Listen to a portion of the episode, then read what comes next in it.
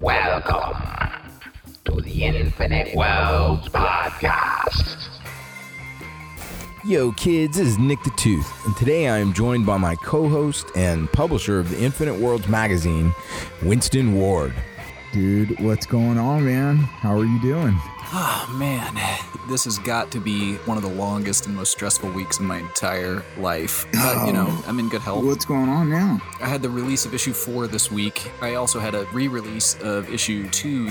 The printer delayed both shipments, so they ended up arriving at the same time. So I had to process 2,500 magazines all at once, days before I was supposed to move out of my house. Oh my gosh. I'm not complaining so much as I'm just explaining, because in the end, all of this stress is elevating me. It's stress towards a good end. As for me, I just started last week. I jumped in the van. Listeners know I've been working on this van for three, four months now. And so I'm like, okay, first stop on this tour, which is going to go all the way up the coast of California, up Pacific Coast Highway, surfing and recording and all that madness, and then go up to Oregon.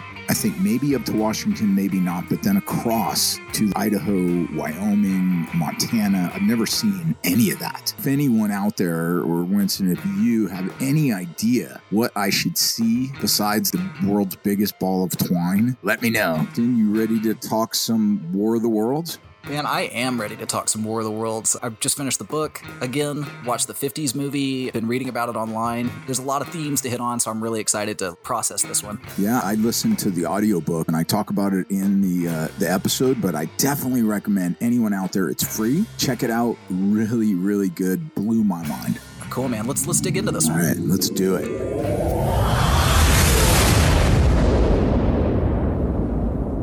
I think a lot of people are going to get a little less hyped for it because I don't think the War of the Worlds has quite the mainstream appeal that some of the other topics we've hit on do. You know, we did Star Wars and we did Dune, which, you know, has more of a cult following, but has a movie coming out really soon. So there's a renewing interest in that. And we did Blade Runner and a few other things that have pretty strong fanatical fans. And I don't really think that's true of The War of the Worlds. Ah, But it's just such an important work, and especially considering its time, that I just feel like we couldn't get too far into recording this podcast without hitting on it for a number of reasons.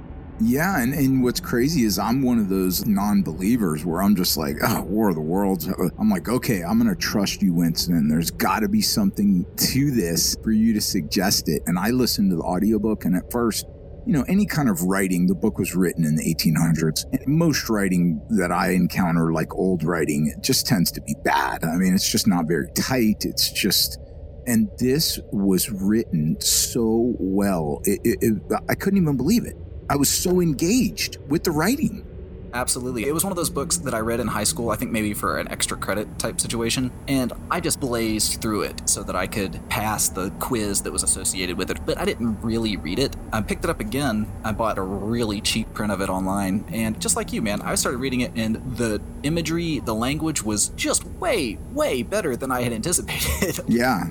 Really this story is crazy exciting. And that's the thing that really blew me away is that when you see the hollywood remakes of it of course that's going to be exciting because it's a hollywood film you know they're going to do whatever it takes to make it exciting. But the book itself is immediately packed with action. Like in the first couple of chapters it's immediately mayhem. And it reads great. It's a fun read. It's a fast read. You do have to get a spend a little time getting used to reading language that was written in the 19th century. So it does take a little bit of that, especially for someone who's not used to it. The reason I really recommend the audiobook was because the version that I listened to was narrated by a man with a British accent. Oh, yeah. It fit the language. Yeah, it's more natural that way. Yeah, it was very, very natural. I didn't read it. I listened to it, and that accent just was like, wait a minute, this is actually dope, man. Yeah, it was really cool, Mm. man. Really cool. Well, let's, I guess, you know, like most episodes, let's start with a little bit of history of the subject. That's cool. Let's hear it. The War of the Worlds was written by H.G. Wells, who was famous for a number of other subsequent science fiction books. The Time Machine, I think, was probably his other most famous book. And it was written between 1895 and 1897, so almost at the uh, turn of the 20th century. And it was serialized before it was published as a novel in Pearson's magazine in the UK and Cosmopolitan in the United States, because apparently Cosmopolitan used to have radically different publishing. I don't think they probably fit their serialized War of the Worlds between their quizzes about how to give the best oral sex. Maybe that's what they were doing back then too. I don't know. I wasn't around then. I don't own any Cosmos from the 1890s. Yeah. Oh my gosh. But they don't print sci-fi magazines anymore. So at some point, some editor took over and goes, "Guys, I think we're going to have to change the vibe of this magazine a little bit." But yeah, but that is crazy to think that in serializing, you know, War of the Worlds, I mean, they introduced it to the world. Cosmopolitan. That's Mhm. crazy. Yep. Wow. Cosmopolitan magazine, yeah, you know. In 1898, it was compiled as a hardcover and released by William Heinemann of London, that's a publisher. And uh, since then, since 1898, 122 years ago, it has never been out of print. wow. And that that's not something you can say about a lot of books. And there's probably a few dozen books that exist that have stayed in print for 100 plus years continuously. That's a huge accomplishment all by itself. Mm. And it's been adapted a bunch of times. It's been adapted into six movies, two which are worth a damn, and several like straight to video type situations, a couple of TV shows. Several comic book adaptations and a bunch of sequels and spin offs and works set in the same universe written by other authors over the preceding 100 years. And it was also very famously dramatized as a radio play by Orson Welles. And when did that happen? The the Orson Welles. It was in 1938. Holy sh! That's Orson Welles pre Citizen Kane. Yeah, but you know what's crazy about that, Winston, is that's almost half a century after the damn thing was written. Holy shit! Talk about legs. It's a teleplay, so they adapted it for the radio. And even then, it was 40 years later, so it was considered a modernization of the thing. But by our standards, of course, we look at every version that's come out. 16 years after that, the 50s film came out, and that was considered another modernization of it. It's just that, uh, funny how the lens of history makes those things seem so old fashioned so quickly. But you're right, man. Legs for days. It just stays in the social mindset in our collective consciousness. And I think there's a lot of reasons, obvious reasons, I'd say, why it does that. One, because it's really the first famous work about an alien invasion, about mankind having a conflict with an extraterrestrial species. And because it's the first famous book like that, it sets the standard for all books about alien invasion that come after that. And that's a pretty large chunk of science fiction. Yeah, right. Yeah. Even if you're not a science fiction fan as like the whole genre as a whole, Aliens and Alien Invasion has its own subgenre, which has an intensely popular following. And the way aliens look has changed a lot over the years and how they're, you know, depicted. But the way the Martians appear and the technology they use is even now, even now reading this book in 2020 again, is horrifying. It is terrifying how scary these aliens are. I can't even imagine how scary it was to somebody in 1898 who'd never even considered the idea of alien invasion because it, it doesn't exist in the social consciousness. You know, you read the book. How violent is this book? Oh, it's so gnarly. That's what I loved about it. People are getting boiled and yeah. People are being picked up by tentacles and crushed against trees, and the, the black smoke emitters choking everybody to death, and the heat rays. Oh my god, the heat ray. It's in like the I think the third or fourth chapter. They're very short chapters. It's like a page and a half or two pages. The third or fourth chapter is called the heat ray, and it's just about just what it sounds. The aliens show up, put on their tripods, and start melting people with their heat rays. And it is disturbingly graphic, man. Just people standing around gawking at the crater, and then suddenly they're ash. It's hard to imagine. Like this is before the horrors of World War One, before the horrors of World War Two, before Vietnam, before 9-11, before all those awful things that people Yeah. have in their minds these days because they've watched television. Before television. Yeah. And that's a really good point is that, you know, one of the prime, the novel at that point was one of the primary forms, or if not the primary form of mass entertainment. I mean, we didn't have television, you know. That's right. That's right. And there was hardly even you could get phonographs, but those were really for wealthy people. Yeah. And you know there were, I think, six recordings at that point. You could choose between five operas and racist minstrel show. No, it's at, at that point, like the novel was the iPhone. That's right. Yeah, Like- it was exactly. It's portable entertainment that you could take anywhere. So you're right. There were probably so many people that are reading this just going, oh my gosh, and not having no exposure to these things, almost believing it. I mean, think about how people Oh, yeah. believe everything on the internet now, anyways. Absolutely. there had to be so many people that were just almost PTSD from freaking uh, reading this book because it was it is gory, it, and I, that's one of the things I loved about it. Well, that's one of the wonders to me of science fiction is that because the storyline is supposed to be carried on the back of scientific ideals, everything is plausible. And that makes something a lot scarier to me when Mhm. it could happen, like serial killer stuff in a way. That's scary because there are serial killers and you know there are serial killers and you know they could get you. And science fiction is the same way because you know science is going to come out with some crazy shit and it's going to change the reality that you live in completely and it could end up being some scary shit like Yeah, the atom bomb and a million other examples of stuff that technology created and science created that made the world scarier. It's crazy. It's crazy. One of the things that that as far as H.G. Wells that blew me away was the fact that he is called and has earned the moniker of being the father of science fiction. That's right. And when, when I looked at it, he wrote Time Machine, Island of Dr. Moreau. Mhm. Island of Dr. Moreau Mhm. is one of the coolest freaking stories ever. I could not agree It's with you more. so cool, man. I mean, you could just redo that as a movie every freaking three years, and it could be just all these different takes you can have on it, especially today with CRISPR, genomic editing, and all that. Oh man, it's more relevant than ever. And before H.G. Wells, science fiction didn't really exist. There was no such thing. There had been works that you could call science fiction. Most notably is Mary Shelley's Frankenstein, who is the mother of science fiction. Frankenstein was written in 1819. Wow. Yeah, so quite a bit before this, but it had not caught on as a genre.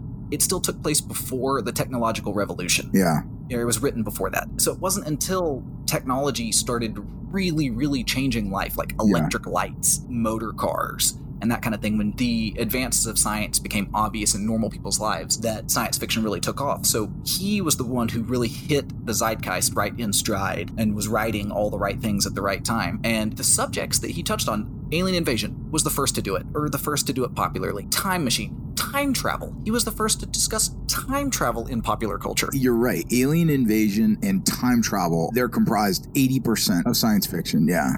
No doubt. genetic modification. He wrote that book Yeah. around the turn of the 20th century as well. And it's about genetic shit. modification. And that is more relevant now than it was 100 years ago, 120 years ago. Totally. He he was also trained as a biologist, from what I read. That's right, that's right. Having a scientific background. And at the time, science was a pretty blunt instrument compared to what it is now. But he had a scientific mind above, you know, most of his literary peers. Mhm. And because of that, he was able to use those ideas that he learned through the advancements of science in his literature. And he was really the first scientist slash science fiction writer. Others came along. Isaac Asimov is probably the most notable example, and Arthur C. Clarke, guys that were Mhm. real time scientists and also writers. But he was the first, so he really is the OG in so many ways. Insane. And there's one other thing about him, especially about this book, that I think makes him an OG, and this is really what I want to be the crux of our conversation today.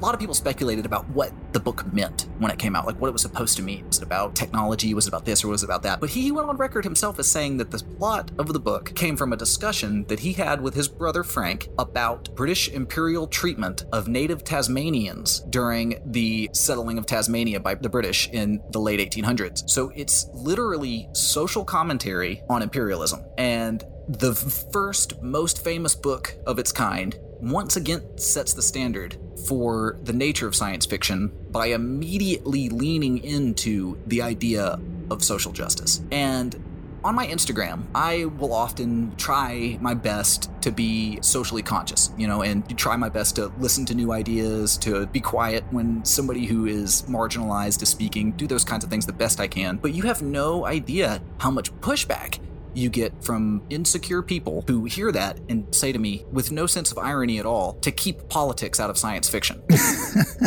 I mean, can you believe that? How can you possibly read science fiction without reading the politics of it? Everything we've covered has from Vonnegut to Dune, it's all politics. It's all politically driven. It's about trying to do the right thing, usually, too. It's not even just about trying to instill some political idea in someone's head as much as it is about, look, we make all these terrible mistakes as a species. We could be doing better by the Earth and by one another.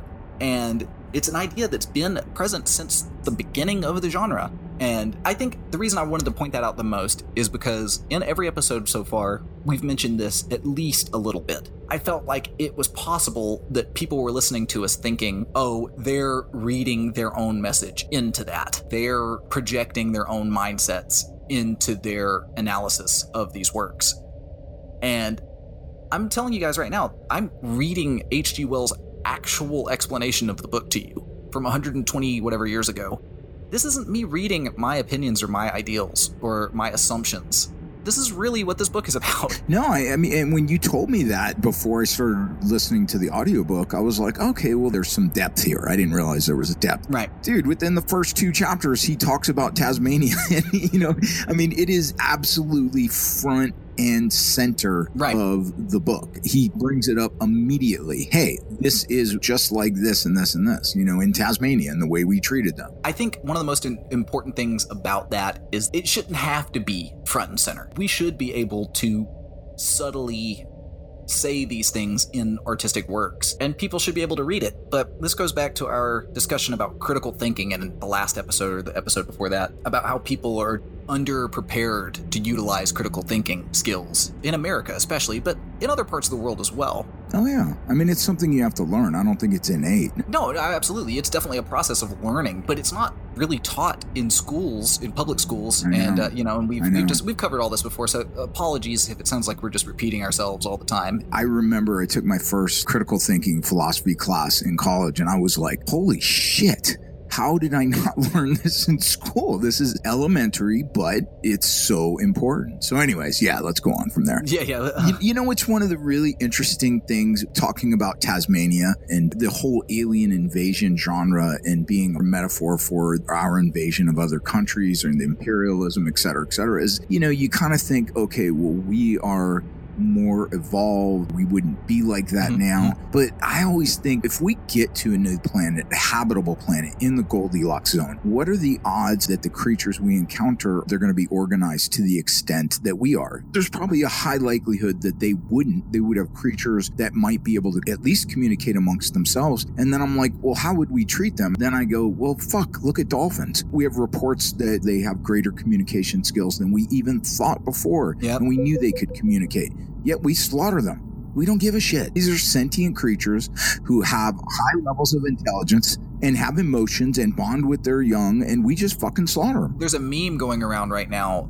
on Instagram, and it says something to the effect of I think the reason people are so afraid of alien invasion is because they are afraid that aliens will treat us the way we treat animals. And in a way, that's true, but it goes so much further than that because it's also the way we treat other human beings. It's not even just animals. Yes, we subjugate animals, but we absolutely subjugate other people as well. Yeah. We kneel on their necks and we know they can't breathe because they tell us again and again and again. Yep. And we continue to do it, and it happens everywhere. And we're only starting to really acknowledge it because we have cell phones. That's it. It's been going on forever, you know? Some of us see that and are rightfully disgusted and shocked and dismayed and, you know, want to see change. But then there are so many other people that are part of the same species who their only reaction to that is serves them right. Yeah. Or Serves them right for living in the ghetto. Serves them right for whatever it is. Yeah. exactly, exactly. They should obey the law or whatever excuse they make up for themselves to allow these things to happen because they are okay with the human race being brutal and unjust and evil alien invaders. Really, we're the Martians, and that's just all there is to it. We're going to subjugate these people, these other people, and we don't give a shit. it doesn't matter. Somebody has to be subjugated because that's just in our human nature. And I don't think it really is human nature. It's just learned behavior through generation after generation after generation. But it's just the way it's been. Isn't that crazy? I, I listened to this. Uh, I, I read this, read or listened. I don't remember, but they were talking about how, and maybe it was Christopher Columbus when he had come over. Was it Queen Isabella who had uh, financed his? That sounds right. Anyways, yeah, I'm gonna make a lot of shit up here, but You can be a little loosey goosey on 600 year old history. It's fine. Exactly. And so she told him, I do not want these people treated badly because they are God's creatures like us. She said, unless they're cannibals. And so he came back after the next tour. He goes, Yeah, they're cannibals. They eat each other all the time. They weren't. And she's like, Okay, well, then we need to subjugate them and not just paved the way. It's just like, just give us an excuse. Even her, even she was like, just give me an excuse. Any excuse. And he gave her the excuse for us to just trample, enslave, and just genocide, rape, and whatever. I think that that is something that's even happening now. Any difference. And see, people started making up differences. Here's a, an invisible line in the sand that says the people on that side are okay to subject and the people on this side are not, unless they're a different skin tone or poor or some other difference that we could bring into action as soon as we decide we want to subjugate them. Ladies and gentlemen, the director of the Mercury Theater and star of these broadcasts, Orson Welles. We know now that in the early years of the 20th century, this world was being watched closely by intelligences greater than man's, and yet as mortal as his own.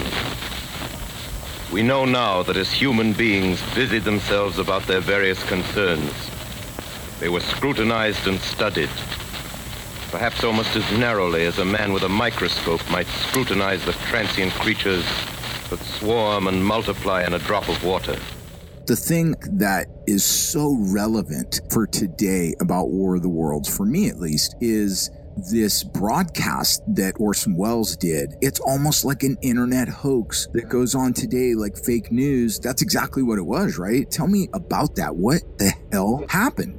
This was a radio play that was broadcast on Sunday, October 30th, 1938. It was a Halloween episode, the day before Halloween, on the Mercury Theater on the Air, which was a CBS radio broadcast and it was narrated by Orson Welles. He was in his early 20s at the time, I think 23, 22, 23. And supposedly, about halfway through the show, somebody in the studio started getting calls that their broadcast was inciting panic in the streets, and people were going berserk because of this. There's a little bit of skepticism about exactly how much panic was actually created and how much of it was to hype the episode, but it is a fact that at least some panic was created. There was at least some. The fact is, the show wasn't widely listened to that particular program was didn't have the biggest audience even for radio at the time. So the level to which people panicked in the streets is disputed. But there definitely was some level of panic. Okay. And the studio did actually receive calls. But yes, the idea that it was like an internet hoax is exactly right. And it's how a lot of those internet hoaxes go. The person who created it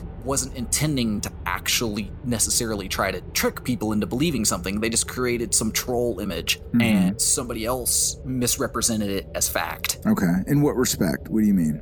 Like, for example, a great example of this is how The Onion will put out satire articles, and then they'll end up on Fox News being broadcast as actual news because the spin of that headline is good ratings for Fox News. I can't think of a specific example off the top of my head, but you can Google Fox News The Onion. They've done it at least a half a dozen times. I mean, I'm, sure CNN and the other ones have too. I'm not just picking on Fox News, but they're the most flagrant foulers for sure. And I don't think that Orson Welles and the crew at CBS Radio were attempting to trick people into believing that there was an alien invasion. I just think they did such a convincing performance that somebody who missed the intro to the episode and just turned in and just heard alien noises and panic on the radio without waiting to see what else happened We're just like, oh shit, I'm listening to the radio right now and there are buildings being melted by aliens, so we better split, which is in a way a natural reaction. And at the time, there wasn't a little notation underneath the radio broadcast that said, this article or radio broadcast may contain information that is not entirely factual. You should double check. And you couldn't get on the internet. You couldn't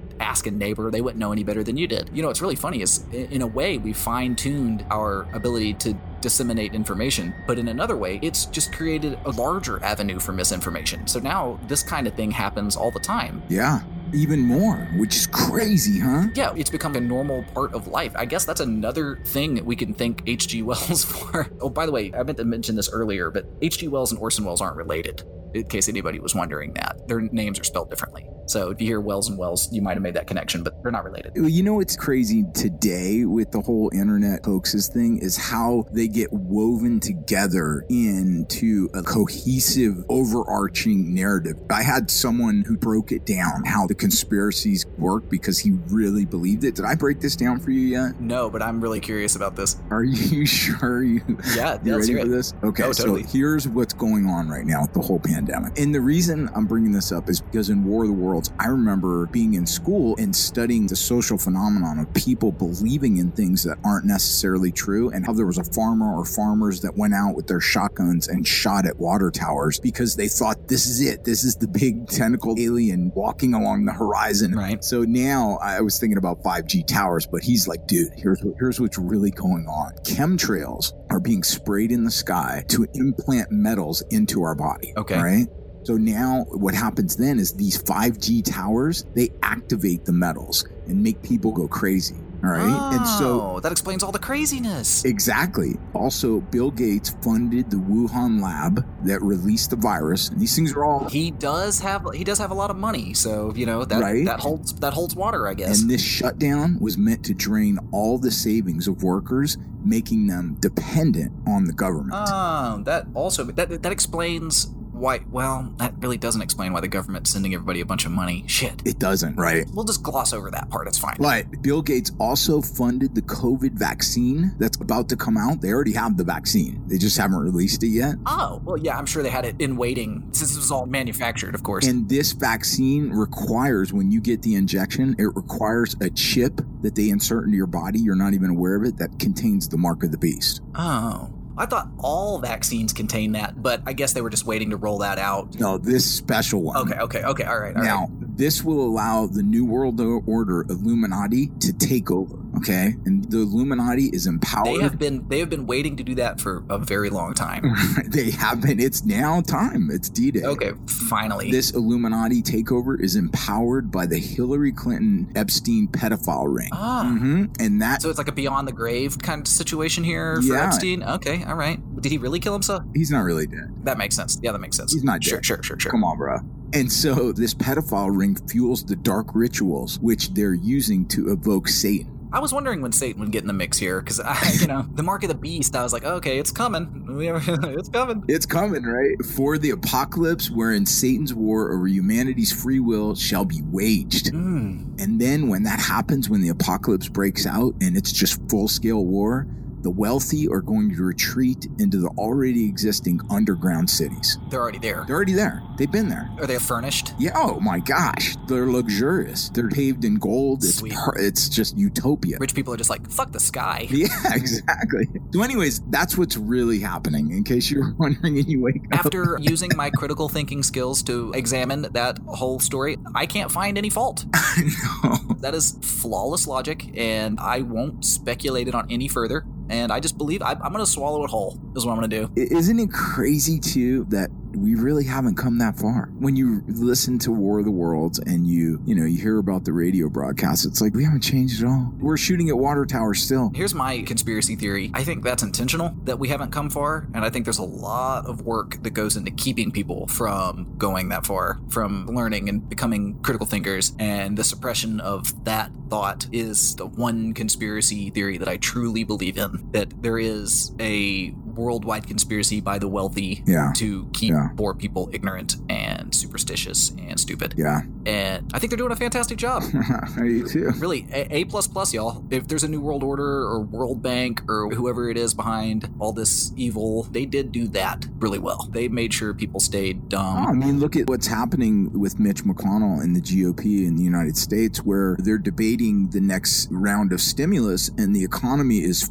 faltering. It is absolutely needing this stimulus. And they're just like, we're not going to help workers anymore because we want them to go back to work no matter how dangerous it is. And they're like, we don't care. Go back to work. They just submitted a brief to the Supreme Court to invalidate Obamacare and take health care away from 20 million people in the midst of a global pandemic. In the midst of a global pandemic, 20 million people will be stripped. right Now, mind you, all the people that have lost their jobs have also lost their health care. They may be getting unemployment, but they don't have fucking health care. i don't have healthcare and as an adult i might have had healthcare for all of one year and so i am really super fortunate that i haven't fallen ill during any of that time The lack of healthcare in this country and the way it's run is absolutely intentional. Uh, yeah, you want to talk about a conspiracy? Richest country in the history of the world, the only industrialized country in the entire world without socialized medicine. And yet, when you turn on the news for the past 20, 30 years, all they would talk about was how socialized medicine is bad. It's communism, it's socialism, whatever that means. My daughter lives in the UK. She loves her healthcare. There are almost no examples of people in other countries that have universal health care that are envying the healthcare in the United States. no, if you're wealthy, it's great here. If you're not, you're Yeah, if you're a really wealthy person from another country and you're like, well, if I'm going to have to go outside of the regular government channels and spend my own personal money, I am going to go to America because they may or may not have the best treatment for whatever specific thing I'm dealing with. I mean, the Mayo Clinic is in America, and that's a great facility, and there are other great facilities in the US. It's really just about the amount of people in the country that don't have access to that. Whereas in other countries, you know, you break your arm, you're not going to go bankrupt. In this country, you break your arm, go to the doctor, all of a sudden you got a fifteen thousand dollar bill. That's right.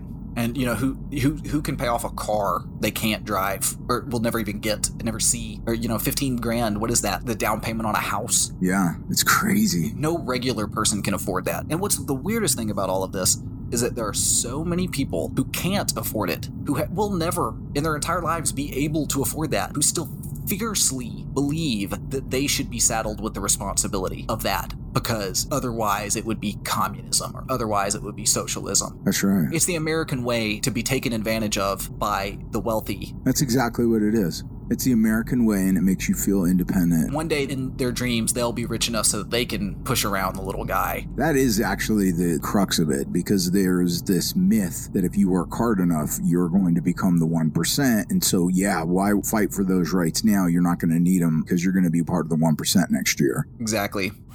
All those little office workers that used to live in these houses, they be no good. They haven't any stuff in them. They used to run, run off to work. I've seen hundreds of them running to catch their commuter's train in the morning, afraid they'd get canned if they didn't. Running back at night, afraid they wouldn't be in time for dinner.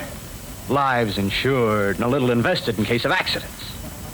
Yeah, and on Sundays, worried about the hereafter. Well, the Martians, they'll be a godsend for those guys. Nice roomy cages, good food, careful breeding, no worries. Yeah, after a week or so of chasing around the fields on empty stomachs, they'll come and be glad to be caught. You've thought it all out, haven't you? So, anyways, after the radio show, there was a movie that came out, right? And I did not see that, but it was the 53 movie. Did you watch it? Oh, yeah, I've seen it a couple of times now, and it is absolutely outstanding. It is one of the early color science fiction films, real bright technicolor. They kind of changed some of the plot details up. They modernized it again. They moved the plot to sunny California. The aliens were no longer in tripods, they were in flying machines, but they also had heat rays still. It's a pretty great movie, actually. It's got a lot of hokey 50 B movie qualities to it, but it's also got a lot of really redeeming qualities to it.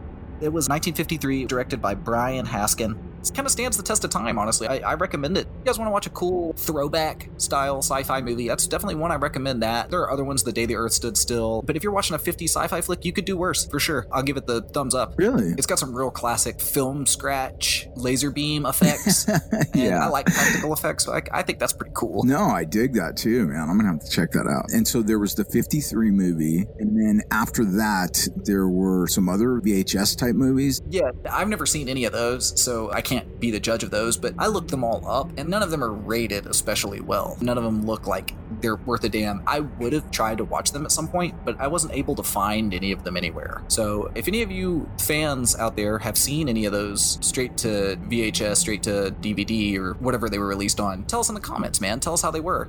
Very curious to know what those were like. Last night, I watched the Steven Spielberg, Tom Cruise 2005 War of the Worlds. I also think that's a pretty good movie too. It's a pretty different version of the movie. They modernized it a whole lot, but in the end, the plot's pretty similar. I actually think it's pretty good. It's a Steven Spielberg slash Tom Cruise movie, so in a way, you kind of know what to expect. I was struck by how it was very disaster porn. Like Roland Emmerich, didn't he do those end of the world movies, right? 2012 and San Andreas. It was interesting because there are two prongs of the movie. So you have this external event that happens where there's this invasion, but before that, you have this setup with the character where you get to see his flaws. And he was like a man child and a shitty dad dad and wasn't close with his ex-wife and just was very immature. And his ex-wife drops off the kids, and one of them is Dakota Fanning, and she's really young. She's freaking amazing, by the way. She should have gotten an Oscar for She this. continues to be really good, in my opinion. Ah, yeah, she's amazing. And so the ex-wife drops off Dakota Fanning and then their teenage son. There's total static between Tom Cruise and the teenage son. And anyways, it's this emotional setup where he's going to go on this hero's journey where he basically becomes a man. And so that's the emotional journey as he's trying to keep his kids together and keep them safe during this crazy 2012 end of the world apocalyptic shit that just happens one thing after another after another after another. So it wasn't really for me a very cerebral movie. I enjoyed it, but the end of it, I was just like, what was that? Remind us again of what happens at the end of that one. So, spoiler alert. 15 years ago. If you guys haven't seen it by now, that's on that's on you. Sorry. he just goes from one crisis after another crisis and some of them some character decisions are pretty inexplicable. Like there was an instance where during all this calamity at night he's separated from the daughter. She's like across this field and people are running everywhere and she's young you know she's probably like eight years old nine years old and so she's very dependent on him. But the son there are military troops that are fighting the aliens and the son wants to join and go see and he's running off and Tom Cruise tackles him and he's holding him and he's like don't go don't go don't go. And while he's looking across the field Dakota Fanning is talking with this couple that are trying to take Dakota Fanning because she's so young they're trying to save her. And she's like no no no my dad my dad. And so Tom Cruise is put in a situation in which he must make a decision between allowing his teenage son kind of a metaphor for go off and become a man right and leave and, and go back and save his daughter because he can't choose both. He either has to go save the daughter before she gets taken by this family and he never sees her again. So he has to have this emotional, okay, I'm going to be a real parent and let you go. The movie is filled with those emotional type metaphors. It was interesting. Not so much the book itself. Yeah. The book is definitely more towards the disaster porn style, for sure. Yeah. And then so the son leaves, and then he and Dakota Fanning end up in a basement with Tim Robbins, and these aliens come in and they got to evade the aliens, you know, just one crisis after another. And then all of a sudden they come out of, of hiding wherever they are the next day. And he's looking down, and there's ashes everywhere. And they realize that the aliens no longer have their shields, and then they're vulnerable, and then the military kills them, and that's the end of the movie. And you're just like, what? It's so out of nowhere that they then have to give title cards that explain the ending because it just Oh. ends and the title cards are like humanity earned its immunity from colds and flus and viruses over millions and millions of years and billions of our predecessors paid with their lives so that we have this immunity Right, right. so it kind of goes back to this H.G. Wells biology training where this is all about survival of the fittest. They came here. Right. We have immunity from these diseases. They didn't. Right. And they got infected and they died. And it's just like, what?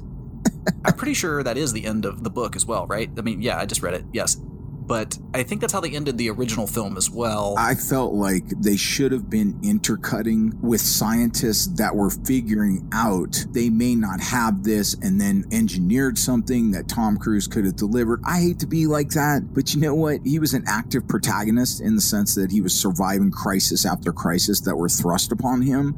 But there was no, this is the response to this alien invasion, and this is how we beat them. It may be corny, but I at least kind of wanted that, and not having that, I was kind of disappointed, man. I really, I'm such a big fan of Independence Day. I thought that was such a cool popcorn flick, you know, with Will. Mm-hmm. Oh, Smith. Oh yeah. Oh And yeah, I still think so. Yeah, and so much of it involved, you know, yes, he had his own character flaws and all that, but he became involved with the end result. Anyways, that's for me. I- While I thought the movie was cool, I was just disappointed because it felt kind of shallow in that respect. There's a great Screen Rant article that just says Steven Spielberg admits War of the World ending doesn't make sense. and you know, it kind of goes back to H.G. Wells's original. Yeah, that that'll wrap it up. but to me, the whole thing about it, them all dying instantly from the cold, it kind of There's another movie that really smacks of poorly thought out, overly abrupt ending. Have you ever seen Signs? I felt like when I was watching War of the Worlds, it reminded me exactly of Signs because there's that point when they were in that basement with Tim Robbins. It felt like the same damn movie. Yeah, uh, well, Signs is definitely a low key ripoff of War of the Worlds. You know, again, in science fiction, ripping other people off is not an ultimate sin or anything. It happens all the time. But it's even dumber in Signs because in Signs, spoiler alert from the movie from even longer ago, the thing that kills the aliens is water. So these aliens invaded a planet that is covered 80% by material that kills them, where the material that kills them literally rains from the sky. So that they, they were like, oh man, I guess we missed all that water in our scanning. Yeah, we can travel intergalactically and span the universe, but we don't know how to detect water. What's all that blue stuff on this planet? Shit, man, I don't know. Who knows, dude? it's probably some beautiful crystals or something, dude. Don't worry about it. It'll be fine. I think the reason this movie stays in people's minds and the reason I really wanted to bring it back and discuss it is that a lot of the themes that were introduced in this book are not only constantly rehashed by other directors, by other films, spin offs, books that take huge amounts of influence from this one. And besides that, a lot of the themes are as relevant today as they were then, or more relevant today. Mhm. The theme of people trying to subjugate others is just as problematic now as it was then. The major point I'd like to make is that we should listen to these books when they have these messages. And we should try to use those messages and the critiques of ourselves to better ourselves to try to improve Yeah. society. Because 120 years later and we're still dealing with all these same problems that's not good work y'all that's that's Yeah. terrible work come on guys we can do better than that and uh, you know it, me wagging my finger at the listener again no, I think I think we're la- wagging our fingers at ourselves. exactly I know I need to remind myself of that. I need to be mindful of it. It's very easy for me to just live my white bread Amazon life and, and not give a shit about suffering around the globe. sometimes you're powerless to do anything about it. You know, when you were a British citizen in 1898, you had very little. like, What did H.G. What could H.G. Wells do about Tasmania? Well, he could raise awareness. and that's what he did, and that's what you and I are trying to do, and that's really all you can do. Yeah, that's what all of us can do is we can listen to this podcast, Exactly. watch the news, you talk to other people. I mean, we live in a democracy. Exactly. And so at the end of the day, it's our responsibility. It's not Mitch McConnell's or Chuck Schumer's or anything. We are the ones that elect them. Yes, yes. That goes for myself. That goes for Nick the Tooth. That goes for all of you listeners. So just remember, man, existence comes with responsibility. Amen. You know what I mean? And try your best, man. See the problems and try to think of solutions. Don't just be passive. Don't just think of science fiction or any other thing you read as pure entertainment. Everything isn't meant just for entertainment. They're meant to try to solve the problems we have, and we've got a lot. So let's get to work, y'all. Come on. Absolutely. All right. Well, on that note, I am uh, about to go to the mechanic, hopefully, and pick up the damn van and get back on the road. And once I get back on the road, I'm going to be updating Arc Zero. I haven't even touched that yet. And also posting a video tour of the van and showing Awesome. where I go. Awesome. And so, yeah, I'm, I'm ready to get my, uh, my journey going. So, dude, this has been so friggin' awesome, man. Yeah, I, man. I I'm so grateful that you turned me on to War of the Worlds. I had no idea, man. It's been a, it's been really cool. We'll decide what we do next. We haven't decided what the next episode's going to be, but we'll let you guys know pretty soon on the Infinite Worlds Instagram or the Infinite Worlds newsletter or uh, Nick's personal Instagram or Facebook or Twitter. Uh, find us online. Big changes ahead for both of us, man. So totally, absolutely. So stay tuned, okay? And also, this is going to be the first episode that has new production. We hired a new producer. Andrew Alonso has produced this episode for us. So big ups to Andrew for sitting down and making it sound good. Thank you, Andrew, man. We're so grateful, bro. All right, man. Well, it's been a good one. We'll talk soon. All right, all right. I hope you guys enjoyed War of the Worlds. That was super fun. Please make sure and follow us on Instagram and our other social media outlets. And don't forget to pick up issue four of Infinite Worlds magazine. I cannot wait to get my copy. Coming your way soon, man. Yeah, and follow me on Instagram to see what happens with the van because I'm sure there are going to be some crazy uh, adventures. Always are, right, Winston? Totally, man. Yeah, brother. All right, man. Thank you so much. Until next time, Take it easy, y'all. adios.